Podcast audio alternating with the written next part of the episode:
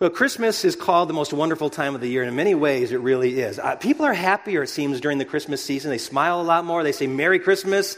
They're more generous during this time. I love watching the joy and the wonder on the faces of kids. We took our grandson to look at lights on Thursday night in the Broadmoor area and went around the hotel, and, and just his eyes lit up as he saw reindeer on rooftops and trees all decorated. I mean, kids make Christmas so special when you see uh, the wonder on their faces. I personally really like the stillness of cold, dark winter nights and the twinkling lights outside. I mean, I just like to stand in the stillness of it. And those old carols like Silent Night, Holy Night, or Oh Holy Night um, just seems so powerful in those moments. It truly is a wonderful time. But I know for many, it's a very difficult time. And maybe because of the season of life you're in right now, this is a difficult season. There's all kinds of stresses involved with Christmas going to parties dressing up, getting your house decorated, buying gifts. You're, you're afraid of going into debt and how you're going to pay for all the things that people expect you to do. And there's a lot of anxiety going through this season. We also have many families within our own church who suffered a great loss this year. Someone that normally is at the, at the Christmas table won't be there this year. And so it's, it's a little bit of a sad time for them as they, as they mourn the absence of this person. And so we recognize the fact that uh, Christmas brings a whole bag of mixed emotions into it. But what I want us to do for the next two Sundays, today and next week, is go back to the simple Christmas story. And actually, the one we're going to talk about today is, is a pre Christmas story because we're going to talk about two boys over the next two weeks. One is focused on in Luke chapter 1, one is focused on in Luke chapter 2. These two boys grew up in the very same region of the world, born just months apart. Both of their mothers had miraculous conceptions.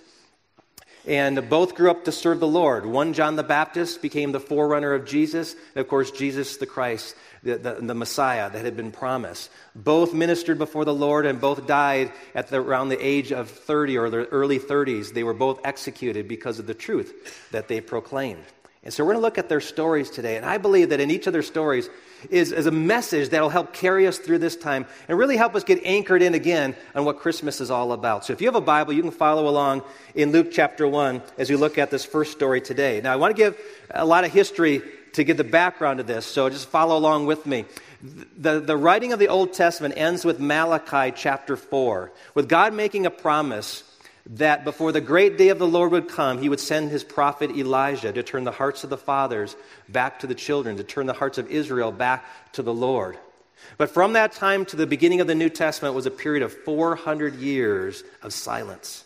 A period of time when no prophet spoke, no scriptures were written.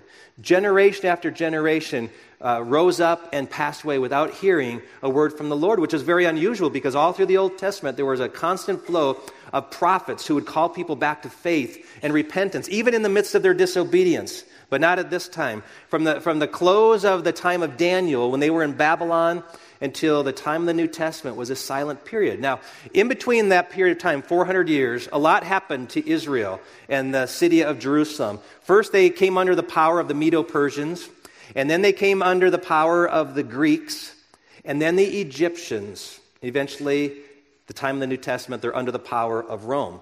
Now, in the midst of all that, there was an invasion by a Syrian army led by a man named uh, Antiochus Epiphanes. And Antiochus Epiphanes so hated the Jews that he went into the temple, destroyed the sacred scrolls, and sacrificed a pig on the holy altar. Now, if you know the Jewish culture, that's very offensive. He actually made a broth from the, from the deceased pig and then sprayed its its uh, liquid all over the temple just to really desecrate it and infuriate the Jewish people. They were forbidden to celebrate their festivals, to practice circumcision, and to observe the Sabbath. Basically, they were, they were told to worship the idols that were set up and the gods they put in place, or else they were to be killed. And in the midst of that arose a man, a defiant man named Judas Maccabeus, and he pulled together an army and though they were outnumbered greatly, they fought against the Syrian army and won two significant major battles. They recaptured Jerusalem and recaptured the temple. And what they did when they recaptured the temple was to go in and they, they went to where the light was, this, this called the eternal light. And they found that there was one jar of oil left for the light.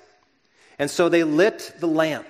And then they sent someone to go find more oil. And the legend says that it took eight days for that man to return with oil. But, but during those eight days, that one little jar, which was only supposed to last one day, lasted eight days miraculously.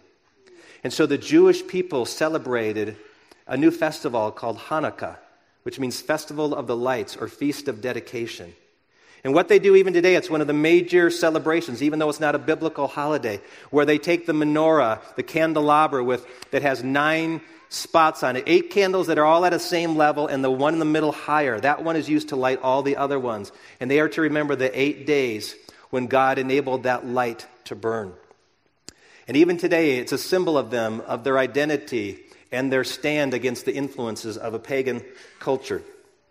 Well, we come to the New Testament and open the pages there and find that Rome is in charge, and Rome has placed over Judea, the people of, of the Jewish faith, a man by the name of Herod to oversee them. And so we pick up the story in Luke chapter 1, verse 5. In the days of Herod, king of Judea. Now I'm going to pause right there just to let you know a little bit about Herod. Herod wasn't Jewish, Herod was an Edomite. He, he came from the line of Esau, not the line of Jacob. He came from the line of Esau, and yet his father, a few decades before, had converted the family to Judaism to win favor with the Jewish people. And they lived kind of a half life. They, they kind of lived the Jewish life, but also lived the, the cultural, the Roman life. And so they were despised by the Jewish people because Herod, even though he claimed to be Jewish, didn't live like a Jew, wasn't devoted to God. Now, Herod's known for many things. He was a ruthless leader.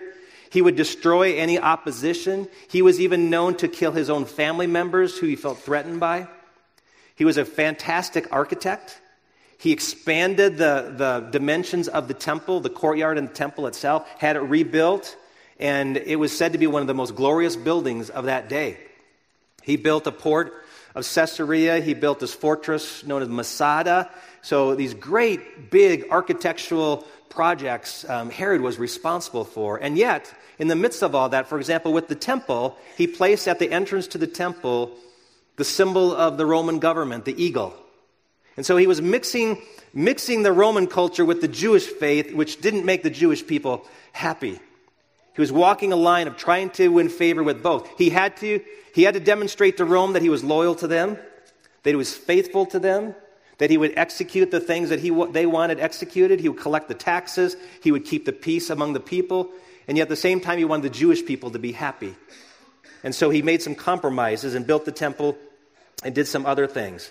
Now, the truth of the matter is, Herod was not sympathetic to the Jewish faith because when the wise men came and told him that there was one that the scriptures had promised to be born king of the Jews, that he finally had been born, you can read in Matthew 2 Herod had all the little boys that were two years old and under executed because he wanted no threat to his throne. He wanted to remain as king of the Jews. So go back to the story. In the days of Herod, king of Judea, there was a priest named Zechariah of the division of Abijah, and he had a wife from the daughters of Aaron, and her name was Elizabeth. And they were both righteous before God, walking blamelessly in all the commandments and statutes of the Lord. But they had no child because Elizabeth was barren and both were advanced in years. Two individuals, Zechariah and Elizabeth. Zechariah means Yahweh has remembered, Elizabeth means God is my oath. Both came from priestly lines. So they had a very, very noble family line. And Zechariah was a priest. And together it says they were blameless before God meaning that not only did they obey the commandments of God, but their heart was pure before Him. They were, they were good on the outside and good on the inside. That's what integrity is. It was a man and a woman of integrity. They loved and they served God, in spite of the fact they had this great point of pain in their life. They didn't have a child. And here they were, well along in years. And if you know anything about the biblical culture, the Middle Eastern culture, to not have children was considered disgraceful. And you can go back to Hannah in the Old Testament, or Rachel, or here with Elizabeth. They longed to bear children. And so it says, now while he was serving as priest before God, when his division was on duty, according to the custom of the priesthood, he was chosen by Lot to enter the temple of the Lord and burn incense. And the whole multitude of people were praying outside at the hour of incense.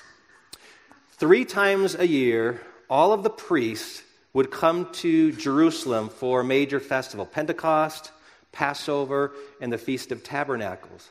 But the rest of the year, they operated on a rotation basis. Every there were 24 units. David had established this in the Old Testament. 24 divisions. He belonged to the division of Abijah, and they would have two weeks out of the year where they would serve from Sabbath to Sabbath, and they would manage the affairs of the temple. They would offer the sacrifices of animals, of grain, and of incense. At this time, there were approximately 20,000 priests, and when, when their group came, which was roughly about a thousand priests, they would draw lots to see who would, who would go in to light the incense. They would light it twice a day. There would be someone who'd go in at 9 o'clock in the morning and light incense before the morning sacrifice, and someone at 3 in the afternoon before the afternoon sacrifice. And the reason they did that was when the offering was actually offered to God. Now, I like I like barbecued meat. I think that has a great smell by itself. But they offer the incense at the same time as if to wrap this, this meat that was being offered in this pleasant aroma to God. And while that was all rising up to God, outside were people praying so their prayers would ascend to God. So all this stuff's going upward to God simultaneously. And two individuals, two priests each day, would, would draw lots roll the dice. I'm not sure how they did that, but roll stones. And if they were fortunate, and sometimes they would only get to do that once, if at all, in their whole lifetime. On this particular day, Zechariah's lot is chosen. We don't know if it was the morning or afternoon period, but he was chosen for one of the times that day to light the incense. Here's what happened in verse 11. And there appeared to him an angel of the Lord standing on the right side of the altar of incense. And Zechariah was troubled when he saw him, and fear fell upon him. But the angel said to him, Do not be afraid, Zechariah, for your prayer has been heard, and your wife Elizabeth will bear you a son, and you shall call his name John. And you will have joy and gladness, and many will rejoice at his birth, for he will be great before the Lord. And he must not drink wine or strong drink, and he will be filled with the Holy Spirit even from his mother's womb. And he will turn many of the children of Israel to the Lord their God, and he will go before him in the spirit and power of Elijah to turn the hearts of the fathers to the children, and the, and the disobedient to the wisdom of the just, to make ready for the Lord a people prepared. Zechariah goes in, he's preparing to light the incense. There's a, there's a room called the Holy of Holies which only the high priest could enter, and that was only one time a year. He's not going into that room. Out, just outside of the room, outside this thick curtain, the veil, is this altar of incense. So he's lighting the altar of incense there, and then this angel appears. Now, if you know about angels, angels appear at very significant times in the Bible. Uh, at, at, moments when God is doing something great, the angels appear. So, the birth of Jesus, the birth of John the Baptist, the, the resurrection of Jesus, the launch of the church, we find these events through the Bible where angels show up. And contrary to Hollywood or, or modern art, these angels were not, were not chubby little children. Okay, they weren't cherubs. They weren't these little chubby little things. They were cute and cuddly, and they weren't effeminate creatures with wings.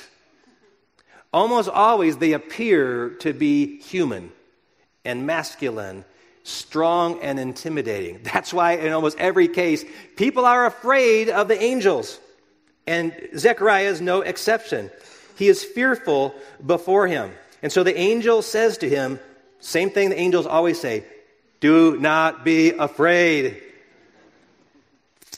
Do not be afraid. Your prayer has been heard. You and your wife will have a son, and you're to name him John, and he'll be a joy and a delight to you and to many. Now, the name John means the Lord is gracious. And this child would grow up to be one who, in the spirit of Elijah, the fulfillment of the prophecy, the last, the last word of the Old Testament, would come and turn the hearts of the fathers to the children and the hearts of the people back to the Lord to prepare them for the coming Messiah. So it says in 18, and Zechariah said to the angel, How shall I know this? For I am an old man, and my wife is advanced in years. I like how he says that. Didn't say she's an old woman, she's mature. I'm an old guy, but I've got a mature wife. And the angel answered him, I am Gabriel. I stand in the presence of God, and I was sent to speak to you and to bring you this good news. And behold, you will be silent and unable to speak until the day that these things take place, because you did not believe my words, which will be fulfilled in their time. And the people were waiting for Zechariah, and they were wondering at his delay in the temple. And when he came out, he was unable to speak to them, and they realized that he had seen a vision in the temple. And he kept making signs to them and remained mute. And when the time of service ended, he went to his home. After these days, his wife conceived, and for five months she kept herself hidden, saying, Thus the Lord has done for me in the days when he looked on me to take away my reproach among my people.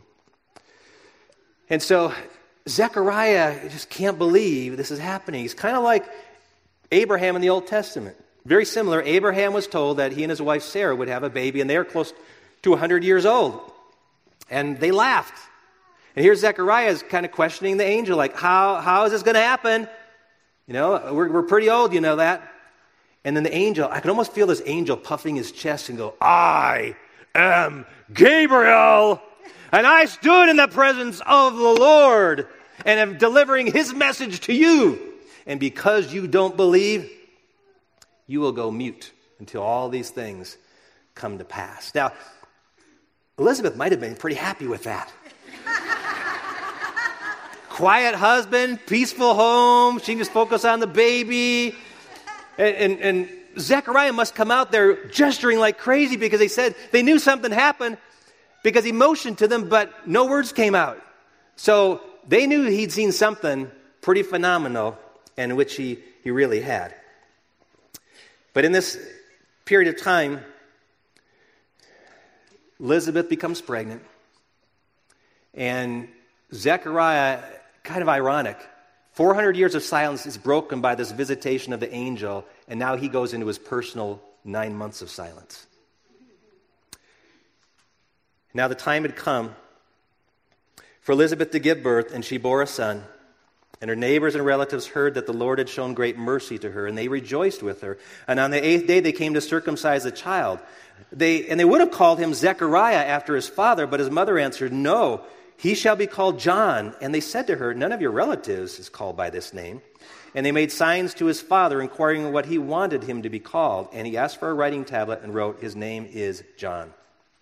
And they all wondered. And immediately his mouth was open and his tongue loosed, and he spoke, blessing God. And fear came on all their neighbors. And all these things were talked about through the hill country of Judea. And all who heard them laid them in their hearts, saying, What then will this child be? For the hand of the Lord was with him. And so Elizabeth bears this child. And I, I would have assumed that Zechariah thought, finally I'll get to talk, but he still didn't get to talk. Not for eight more days until the day of circumcision, which typically was the day when the male children were circumcised and then given their name. And when the name that God had given him was written on the tablet, that was a moment where his tongue was loosened and he was able to speak. And what's amazing is the first words out of his mouth weren't, ah, it's so good to be talking. His first words were, were blessing. All he could do is praise God. Now, there's a whole um, statement of his blessing to God, and just for the sake of time, I'm, gonna, I'm just going to read the second half of it. But listen to his blessing that he gave to God, starting at verse 76. And you, child, will be called the prophet of the Most High. For you will go before the Lord to prepare his ways, to give knowledge of salvation to his people in the forgiveness of their sins, because of the tender mercy of our God, whereby the sunrise shall visit us from on high, to give light to those who sit in darkness and in the shadow of death, to guide our feet into the way of peace. This boy, you're going to prepare the way for peace. You're going to, you're going to show people the path to true forgiveness. It's not just a path of peace, it's a path to the Prince of Peace. For when he comes, he says, it will be like the sunrise in the darkness. I love that picture, kind of like Justin was talking about earlier. The message of the coming of Christ would be like the sunrise on a dark morning. That day is coming and is on the verge of coming, and you'll get to usher it in. Well, I want to look back over this story because I think this story reminds us of something about God, something that you and I need to remember this Christmas season. And it's this that God is faithful. God is so faithful, you can always count on Him. There are a number of ways that's revealed in this story. And so I want to I wanna draw four of those out. First, you, you can count on Him because He always keeps His promises.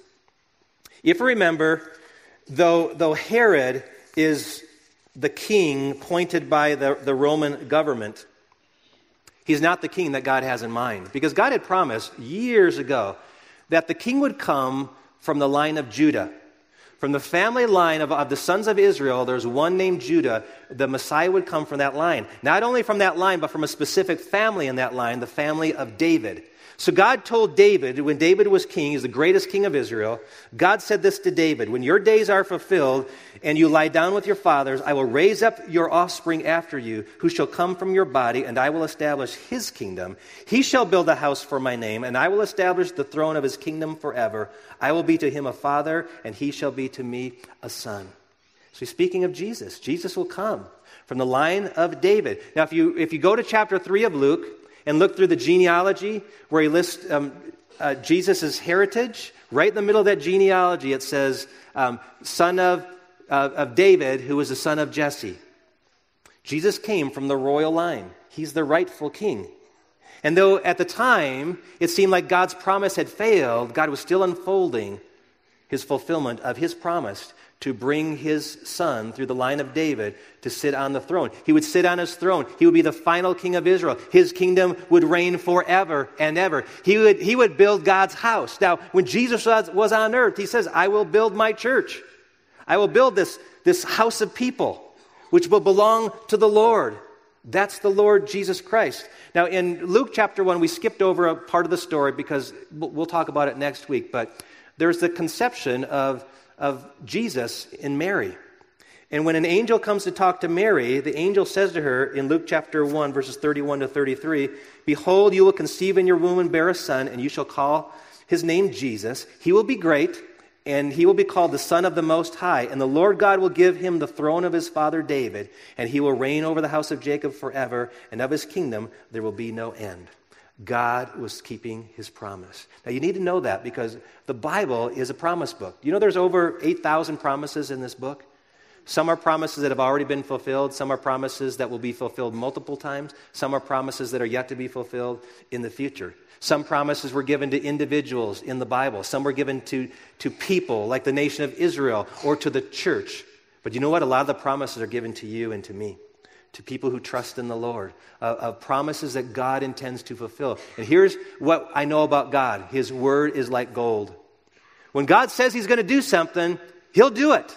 Now, He may not do it the way we want or in the timing we want, but He will fulfill His promise. It's been a long time waiting for the King to come, but God kept His promise. And you and I need to know that because during this time of our lives, some of you in this place have suffered the failure of someone's promise. Maybe it was a promise of a father or a mother that they made to you to be there for you, to walk with you through a, a time of your life, and they didn't. Maybe, maybe you stood uh, before a pastor at one time with a loved one and you pledged yourself to each other in the vows of marriage, and yet, yet those vows were broken. The promises weren't kept. Maybe, maybe you have a friend who's made promises to you that have been broken and your heart broken. You wonder, is there anybody I can trust? And I want to tell you, God can be trusted. He is the ultimate promise keeper. He's made promises to you and me. Just read through the Bible. Read through Psalm 37. Almost every verse is a promise to those who would trust him. God makes promises to us, and he intends to keep every single one of them. He is a promise keeper. He promised to give Zechariah and Elizabeth a son. He promised to give Israel a king, and he promises to remove the darkness by his light. God's a promise keeper. You can count on him to do that. God is faithful. You can count on him to remember your faithfulness. It says that Zechariah and Elizabeth lived righteous before God. Now, that, that word before God actually is a significant word because it means in the face of God. It's almost as if on a stage they were, they were living out their lives to where God could see everything that was going on in their life. I want to ask you do you live your life that way? When you're in your, in your man cave, when, when you're in your bedroom and the TV on, you're on your computer, are you, are you doing the things you're doing before the Lord? I think if we would envision ourselves of, of living our lives before the face of the Lord, we would live a little differently. And yet, this couple lived a righteous life. But I had to, I had to wonder if they ever questioned, was it worth it? Because sometimes when you live a godly life, when you're the one that, that's honest, when you're the one that follows the rules, when you're the one that does what the company says you should do, when you're not, do, you're not doing what everyone else is doing, you're not trying to get away with stuff, when everyone else is heading to the bar after work and you say, you know what, I'm going to go home to be with my wife or my husband. When all the other kids are, are doing an activity and you said, you know, I, I know that's popular, I know that's cool, but I'm not going to do it. That aren't there times where you step back and go, golly, is it worth it? Because it seems like everyone else is succeeding. Everyone else is getting away with it, and they seem to be pretty happy, but I'm the one suffering, and I'm the one trying to do the right thing. But you need to know this God is watching, and He honors your faithfulness. And Zechariah and Elizabeth were being watched by God, and God promised to bless them. Took a while for them to see it, but they got blessed in an enormous way. Listen to this um, promise God makes in, in Proverbs chapter 28, verse 20. A faithful man will abound with blessings. A faithful man will abound with blessings. Listen to Psalm 84:11. No good thing does he withhold from those who walk uprightly. If you walk before the Lord, he says, I'm not going to withhold any good thing that I have for you. So be confident of this. If you are trying to live your life pleasing to the Lord, you may not see it right now, but hold on. Keep being faithful. God sees it. He will honor your faithfulness. He pays attention. I know sometimes it doesn't seem like it. Sometimes physically you don't feel blessed. Maybe materially you don't feel blessed, but I believe his, his blessings are more spiritual than material. I've been in many parts of the world and watched people who I, I find who are very faithful to God, faithful to the most of us. And they suffer through po- poverty, they suffer through persecution, and yet they would tell me they are in, immeasurably blessed by God. God will bless your faithfulness. He's faithful to do that. He's also faithful to work out his plan. To work out his plan. God often unfolds his plan in the midst of the routine. We find Moses who's up in the hills tending sheep. We find Gideon who's in the threshing floor. We find Peter casting nets for fish, or Matthew who's collecting taxes. In the midst of that, God comes and meets them and, and gives them a challenge or, or calls them to come and follow him. It's during the, the routine, the mundane parts of life. And sometimes we, we sit back, we say, God, I'm just waiting for you to unfold your plan. Show me what you want me to do. And God says, Get doing something. Carry out the things that you have to do before you. Be, it may seem mundane, it may seem boring, but it's in the midst of those things that God often shows up. So carry out those faithful duties. A car that has the engine running is far easier to move than a car that's yet to start. And when you're already active and your engine's going, God says, okay, now that you're moving, I'm going to take you that direction or that direction. God is working out his plan in, in our lives. And his plan for Zechariah that day was, was determined by a roll of the dice. He got, his number was chosen to go light the incense in the temple that day. The odds were like 1 in 500. But there were about 1,000 priests. There's two that are going to get selected that day, but 1 in 500. He gets it. And, and likely, most priests would get it one shot during their whole lifetime, if even that. What were the odds of that? Was it just coincidence? Or did God somehow oversee the roll of the dice? Now, I have to tell you, I believe God can, can manage that. God can oversee even the roll of dice. Back in Bible college, we didn't watch TV and cable definitely wasn't in our dorm rooms. We played backgammon during free time. If any of you played backgammon, you know, it was, it, was, it was a very fun game, rolling the dice and moving your chips around. And so some of us really got into backgammon. We actually had nicknames for our, our, our, our persona as we played. I was the Bermuda wall. If, if chip came into my, in between my walls, it vanished. And so we were on a bus ride with, um, for a choir tour, and there were a couple girls in a seat behind a roommate of mine, Chuck, and myself, and they were trying to figure out how to play backgammon. So we were explaining it to them. We said, you know, if you roll doubles, it's really cool in backgammon because you get double the number of moves when you get doubles. Like if you get double sixes, you actually get to move four sixes, so, which, is, is an incredible move. And so I just jokingly grabbed the dice and I said, now if you hold the dice like this and then flip them like that, you'll get double sixes. And I did. Was, I was amazed. I went, wow, I, I called it. You know the odds of that? It's 1 in 36. So Chuck then grabs the dice and says, Yeah, you just, you just go like this. And he did it, and he got double sixes. You know the odds of that happening twice? It's 1 in almost 1,300. And I had to almost start to laugh, say, God, are you doing something here? Because this is really strange. We said, let's try it one more time. And we didn't get it. Streak was broken. Now, I don't know if God was just kind of laughing from heaven at that moment, but it really is amazing to think the odds of that were so slim, and yet it happened. And I wonder sometimes in our lives how many events we sometimes blame or, or credit coincidence when God says, Hey, I did that. I lined up that appointment for you. I put that person in your life. I mean, how many times have you ended up encountering a person or having an appointment that you would consider a divine appointment? You go, wow, I needed that today. Maybe it was a time that you woke up, didn't want to go to church, God, and God nudged you.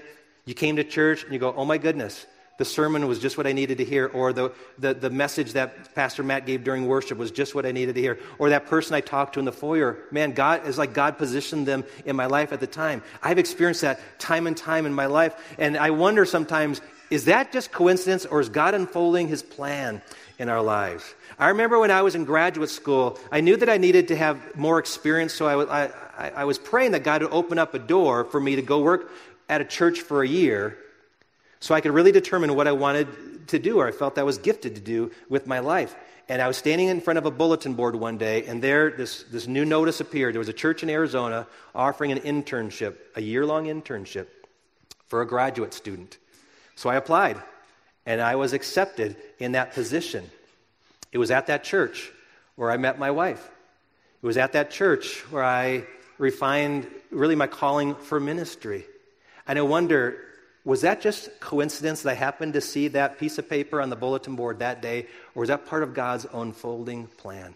Maybe you go home and you open up the mailbox or your, or your email box, and there's a message from someone, and you needed that message at just the right time. A check arrives in the mail. It's a refund that you didn't even expect, came just at the right time. How many of you have had experiences like that, and you have to stand back and go, is that just coincidence, or is there God in heaven who's working out his plan in my life? Listen to this. This is from the Proverbs chapter 19, verse 21. Many are the plans in the mind of a man, but it is the purpose of the Lord that will stand. You can plan all you want. In fact, we're told in the book of James, you know, make your plans, but then say if it's the Lord's will. So plan all you want, but then hold your plans loosely before the Lord and say, God, this is what I think I should do, but my plans are flexible because I'm trusting you to guide me. God is faithful to work out his plan in your life. Then finally, He's faithful to answer your prayers. Gabriel reminds Zechariah, Your prayers have been heard.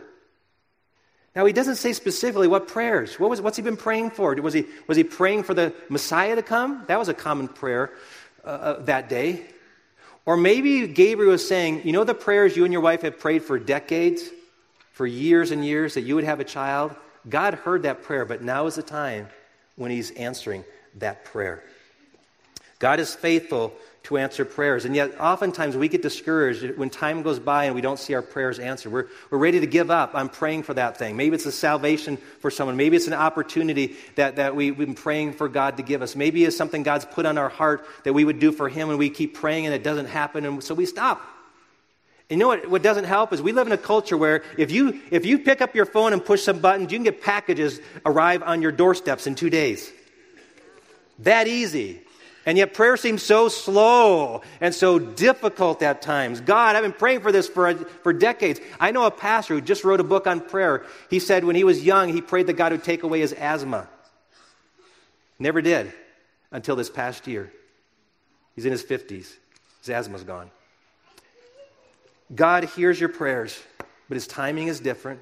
Maybe the way he's going to answer is different than you expect, but I know this God is listening to every prayer. Now, of course, there are, there are expectations that God has when we pray. For example, in 1 John chapter 5 verse 14 it says this is the confidence we have toward him that if we ask anything according to his will, he hears us. God God expects us to pray according to his will. We learn that in the Lord's prayer that your kingdom come, your will is to be done on this earth. See, God's not interested in my agenda. He wants me to participate in his agenda. And if my prayers are according to his will, it says he hears us. Jesus said in John 15, verse 7, If you abide in me and my words abide in you, ask whatever you wish and it will be done for you. So God expects that we're abiding in his word, that you're reading your Bible, you're getting informed of what God's will is so that your prayers are coming from a good place. God's not the, like Santa Claus. You just make a list of things you want, you hand it to Him. God wants a relationship, He wants a partnership where He's working out His plan in and through us. And so God hears prayers and He answers prayers, but He answers in one of four ways. When, when you pray, God, God may answer this way He may go, What? I, I can't hear you because your sin is blocking your request. Because if you're harboring sin in your life, if you're living a life that's dishonoring to God, God says, I don't listen to those prayers. Because it's almost as if I'm going this way and I'm talking to God, but God's over the here. I'm not trying to uh, live for God, but I want God to do something for me. God says, I, am not playing that game. If you are seeking to please me, then it's different. And when you seek to please God, you get one of these three responses. First, yes. Yes. God says, yes, yes. That's exactly what I was wanting to do for you, but I was waiting for you to ask. Yes. Sometimes God says, no. I have something better in mind. Maybe in our immaturity, we're asking for something that we really can't handle at this point in our lives. Maybe you pray, God, I really want to marry that guy or that gal, and God says, no. You're not ready for that person. Um, you're not ready. Or you're not ready to handle. Or maybe, maybe the success that God says, yeah, if, if you got success now, you'd get this overblown head. No. No, not now. Later when you're mature, yes. So, so it's no. In fact, that leads to the, the last one is wait. Wait. God wants to say yes, but he says it's just not the right time. I'm waiting to grow you. I'm waiting to orchestrate circumstances around you to make that possible. But, but my answer is wait. But God is faithful. You can count on Him to hear and respond to your prayers. He'll answer in His time, He'll answer in the way that brings Him the greatest glory, but He will answer. And I believe you and I need to be reminded of this day as we go into the Christmas season of God's faithfulness. God is faithful. God is faithful to keep his promises. Every promise he's made, he'll come through for you. He's promised to honor your faithfulness to bless you for your obedience to Him. God has promised to work out His plan in your life, to unfold it step by step. It may take a long time to see it, but God is working His plan out in your life. And finally, He's promised to answer your prayers. Don't give up. Whatever it is you've been praying for that would please God, don't give up because God is faithful. Sometimes we get deceived by circumstances. We get deceived by the culture around us. We get deceived by the darkness that seems to creep in. We start to say, I don't know if God's around me. He seems so far away. It seems like I'm in that silent period again. But God wants to break through the silence with His faithfulness. And His word is true. He is faithful. So here's what I ask you to do today. For some of you, you need to reclaim a promise God has made to you. Some of you need to be reaffirmed that you're on the right path. Just be faithful to the Lord. Some of you need to hold your plans lightly before Him and say, God, work out your plan. I don't see it yet, but I trust you're working out a good thing in my life. And some of you just need to take that prayer request you put off to the side and bring it back to the table and say, God, I'm bringing it back here. I really believe this would please you. And so I'm going to hold on to this thing one more time.